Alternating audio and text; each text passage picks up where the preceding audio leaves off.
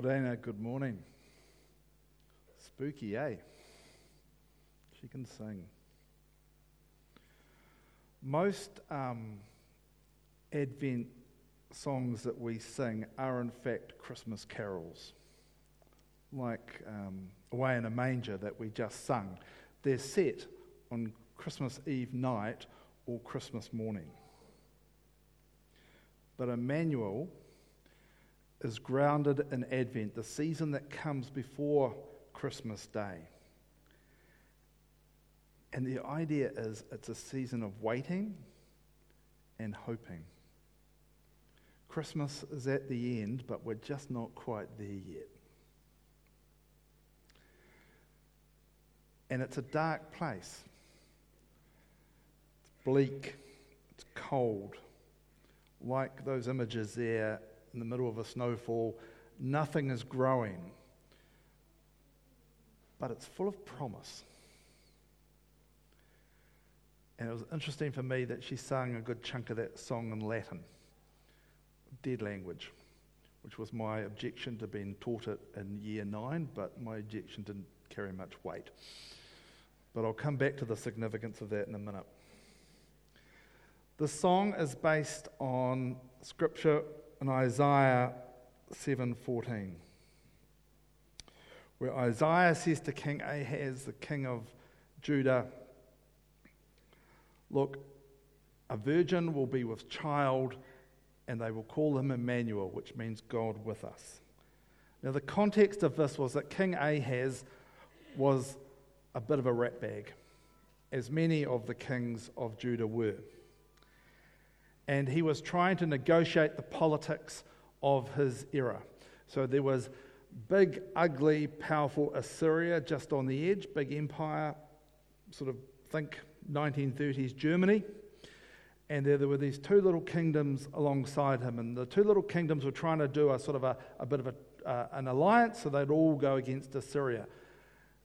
And so he was sort of torn. Should I go with the, the, the, my couple of mates, or should I align with Assyria and just accept the fact that I'm going to be a, a junior here?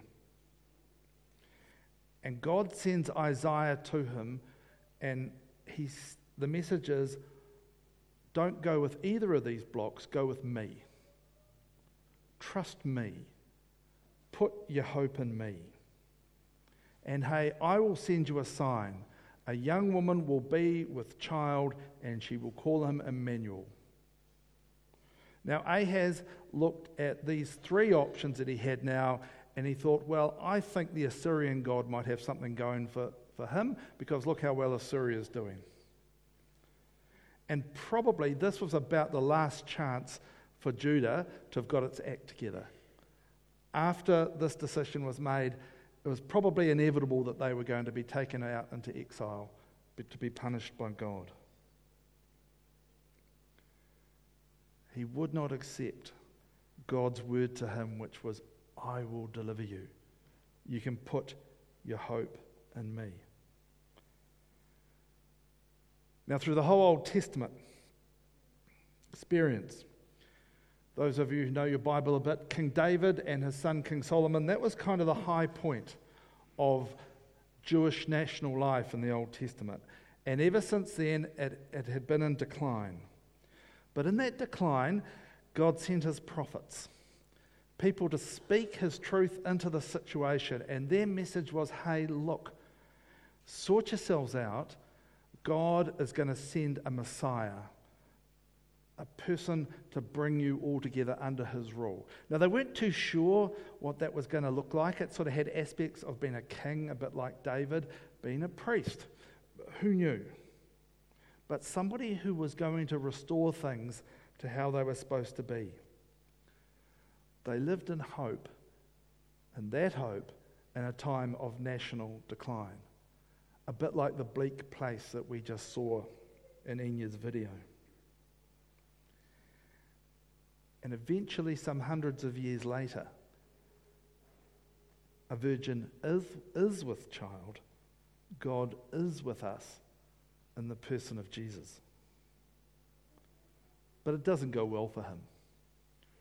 Rejected by the Jewish establishment, rejected by the Gentiles, the Roman authorities, he is executed.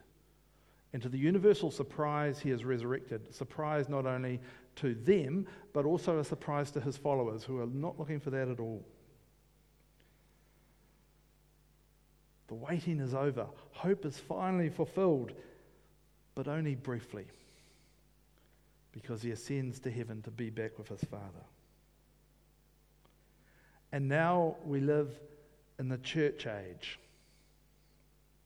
The kingdom has begun, it's been introduced, but it's not yet fulfilled. We live in what's sometimes called the now but not yet.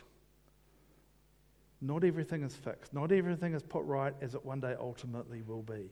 So if we are ill, we pray for healing. Sometimes we might be healed, some other times we won't.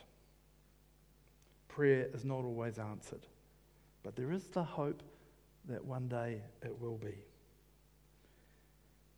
But sin still abounds until final judgment. And sin affects our planet. As I said, I've just bought a house. I bought it in Beckenham, not in Brighton. Sin affects our world.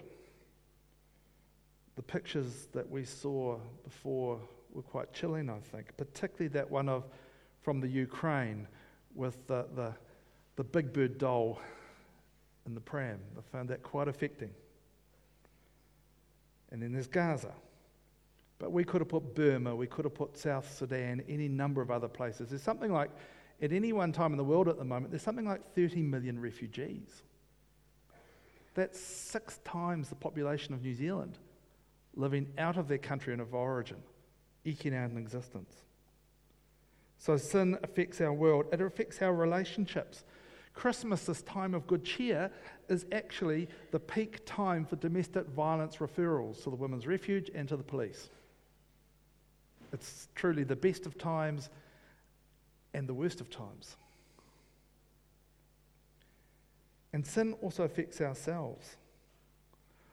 I've thought a lot this year about um, Doug McConnell's reflection that the thing we have most in common that bonds us is our pain, our shared pain, the struggle of living. So we live in a place in the shadow of sin. In a way, it's a bit of a half life, like that snowy um, image that we had up before. Things are not what they could be, not what they will be in full summer. Waiting for the Lord Jesus Christ to return for the fullness of, king, of the kingdom, for new heaven, new earth, for true peace. It interests me that Enya sang half that song in Latin. Yes, it's a dead language, except for one place the Roman Catholic Church. All their correspondence is in Latin. When the Pope issues an encyclical about something, it's in Latin and then translated. If you study to be a Roman Catholic priest, you have to learn Latin because that is the language of the church and has been for 2,000 years. Well, not quite 2,000 years, but a long time. Pretty close to 2,000 years. This waiting, this hoping, this experience, it's not just us here today, it's all the church through the last 2,000 years. It's all of us. All the things that divide us, probably the one, the very few things that unites us is the hope and the return of Jesus, the putting right of what has gone wrong. Hope is huge. I want to tell you a story. When I was 24, I'd been married a year. I had been a Christian about five. Really, really good time in life. I was living in Wellington at the time. And my mum was going to come down to spend Christmas with, with us, which was the first time we would have had much time with her since the wedding. She'd had a really tough few years with her mental health, but it seemed like things were getting back onto an even keel. She was back working, and life seemed to be okay. One night I got a call from my uncle to say that Edith's in hospital. And he told me that he'd been talking to her on the phone, and she started repeating herself a couple of times, dropped the phone, and obviously had passed out. So he rang an ambulance. But by the time they got her to hospital, essentially, she was brain dead. She'd had a massive um, brain hemorrhage. And they kept her alive because, I suppose, for my sake, but also that they, you know, they wanted the kidneys, which is fair enough. I got up there in Auckland to see her, and the one decision I had to make was can we turn off the machine now? And I don't know if you've ever seen a, a, vent, uh, a person on a ventilator, but it's like a rag doll, up and down and up and down with each breath. It's awful. So I said, sure. I didn't know then, but that was the easy bit. Because I got back with her, some of her relatives, and we started trying to plan a funeral. And oh my. We don't want any of that God bothering business that you're into. She didn't like your religion. And so it went on. And I was struggling at the time with, well, you know, where is she and what's going on and whatever. We, we'd got to a place where we'd had a rocky relationship through my teens, but actually we were in pretty good space at this point. We'd made our peace. And I felt like I'd been kicked all around the room. And I remember going to sleep, or trying to go to sleep that night. And it's hard to describe, but literally feeling like I had 50 kilos on my shoulders. I would have struggled to get out of bed. It was so heavy. And my mind was going down all this sort of despairing track. And then a memory popped into my mind, and the memory was of when I was a younger person in my teens trying to make sense of this whole God bothering religion thing. And it was mum who was questioning my atheism, my agnosticism, telling me stories about when she had had encounters that had been significant for her. And when that thought entered my head, that 50 kilos just went ping. Because I discovered there's an equation.